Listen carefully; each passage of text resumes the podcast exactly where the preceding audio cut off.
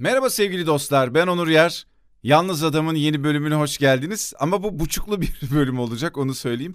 Bir önceki bölümün devamı gibi. Cevabı biliyorsun ama cevap olmuyorsun bölümüne bir ek yapmak istedim. Çünkü bugün yaşadığım olaylar bir önceki bölümde geçen olayların devamı gibiydi. Hani bir önceki bölümde şey konuştuk ya ki bunu ilk defa bu bölümü açanlar lütfen bir önceki bölümü de dinlesinler. O çok iyi gelecektir bu onun çünkü kısa bir devamı olacak teşekkür etmekten ve şükretmekten bahsetmiştim ve olay ne olursa olsun teşekkür etmenin, şükretmenin, hayata bütün olarak bakıp hayat benim düşmanım değil, olanlar benim düşmanım değil, olan her şey olması gerektiği için oluyor. O zaman demek ki şu an yaşadığım şey tam da böyle olması gerektiği için oluyor. O yüzden bu bireysel bir durum değil. Benimle ilgili bir şey değil. Hayatın devamı için önemli ve hayatın devamı için şu anki olayında olması gerekiyor. Küçük görünebilir, önemsiz görünebilir, siniri bozucu görünebilir ama bu gerçek diye anlattığımın devamını şimdi sizinle paylaşacağım. Teşekkür etmek ve şükretmek bugün devam ettiğim bir şeydi. Sabah uyandığımda güne başlamadan önce e, gözlerimi kapattım ve bugün için kendime aynı şeyleri diledim. Bol bol teşekkür ettiğim, şükrettiğim, anladığım, öğrendiğim bir gün olmasına niyet ettim. Duam buydu ve gerçekten tam olarak öyle bir gün oldu. Öncelikle kızdığım bir insan gözümün önüne geldi. Yine kızmaya devam ediyordum. Ve sonra dedim ki bir saniye. Madem biz artık teşekkür ediyoruz, şükrediyoruz ve bunu hayatımıza geçirmeye çalışıyoruz. O zaman kapatalım gözlerimizi ve bu insan için şükredelim, teşekkür edelim. Kızdığım insanla ilgili bana yaşattığı bütün güzellikler gözümün önüne geldi. Ve o an anladım ki kızdığım için o insana yaşadığımız bütün güzel günleri silip atmışım. Bana yaşattığı güzellikleri, bana sunduğu imkanları, benim işime yaptığı katkıları silip atmışım. Sadece ve sadece son olaya, son duruma kızmış ve tamamen o insanı taca atmışım. Bunları fark ettiğimde yüzümde bir gülümseme oldu ve o insana daha içten, daha güzel bir şekilde teşekkür etmeye ve şükretmeye devam ettim. Sonra bunu yaparken kendimi iyi hissettiğim bir anda içimden bir ses dedi ki o zaman arayalım kızdığım konuda neden kızdığımızı anlatalım. Aradım. Konuştuk ve mevzuyu çözdük. Hiç de benim düşündüğüm gibi değilmiş olay. Bilmem kaçıncıya benzer bir şey yaşıyorum. Belki de hepimiz yaşıyoruz hayatımızda. Ön yargılarımızın kurbanı oluyoruz ama hala ön yargılarla hayatımızı sürdürmeye, devam etmeye çalışıyoruz. Çoğu zaman da ediyoruz. Hemen ardından bir problem yaşadığım başka bir konuyla ilgili bir görevli, bir yetkili bulmaya çalıştım. Bu internetle ilgili bir sorundu. Birine ulaştım ve ona derdimi anlattım. Ona derdimi anlatırken biraz da böyle çatışmacı bir yerden baktığımı fark ettim. Çok minik de olsa. Sonra o insana aslında ortaya çıkan problem art niyetli olmamıştır. Muhakkak başka bir sebebi vardır derken buldum kendimi. Ve o anda anladım ki aslında bir şeye kızdığımızda, öfkelendiğimizde direkt karşımızdaki insan, insanlar, kurumlara karşı negatif düşünceler üretiyoruz. Kesin bilerek yaptı, kesin benim işte kuyruğuma basmak için yaptı, işlerini doğru düzgün yapmıyorlar, bilmem ne bilmem ne bilmem ne. Yani olabilecek bir sebep, haklı bir sebeple olmuş olma ihtimalini çok düşük tutuyoruz. Çok kızgın ve öfkeliyiz genel olarak.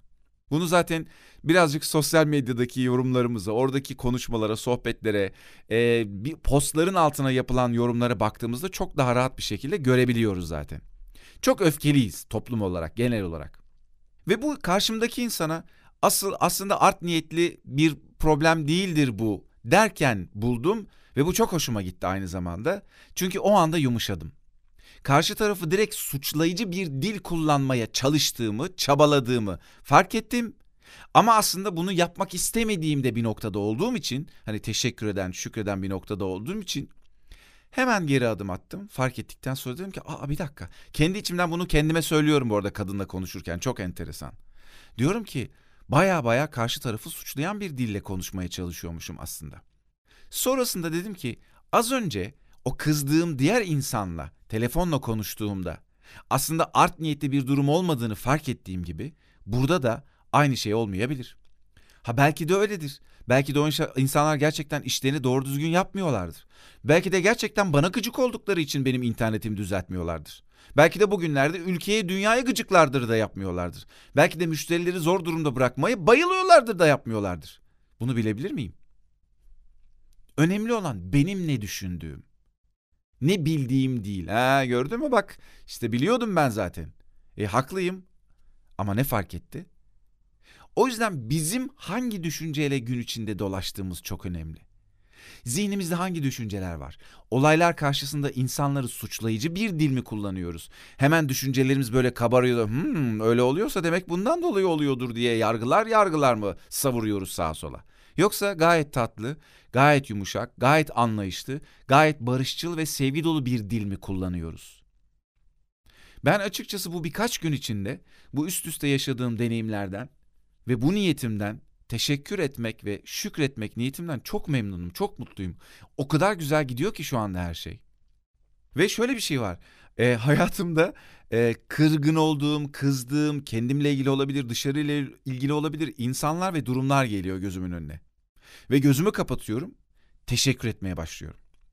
Teşekkür etmeyi istemesem de, o insana kızgın ve kırgın olsam da bunu yapıyorum. Ve o anda görmediğim bambaşka bir dünyaya geçiyorum. Bununla ilgili bugün e, defterime aldığım notlardan sonra e, böyle bu aralar baktığım bir kitap var. Buda'nın Kalbi kitabın ismi. E, o kitaptan da bir e, böyle ara ara açıyorum rastgele bir sayfasını okuyorum ya da ne bileyim bir paragraf okuyorum yetiyor. Öyle bir yer açtım ve karşıma şöyle bir şiir çıktı. Roger Case Hokusai der ki şiirin adı.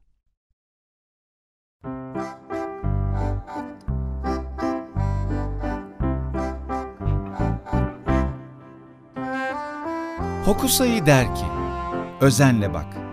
Der ki, dikkatini ver, fark et. Der ki, bakmaya devam et, meraklı kal. Der ki, görmenin sonu yok. Der ki, her şey yaşam dolu. Deniz kabukları, binalar, insanlar, balıklar, dağlar, ağaçlar, ahşap yaşam dolu. Su yaşam dolu.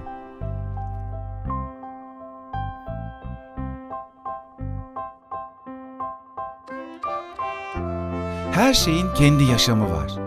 Her şey içimizde yaşar. Der ki, bütün dünya içindeymişçesine yaşa. Önemli olan önemsemen. Önemli olan hissetmen. Önemli olan fark etmen. Önemli olan yaşamın seninle gerçekleşmesi. Gör, hisset. Bırak yaşam elinden tutsun. Bırak yaşam seninle gerçekleşsin.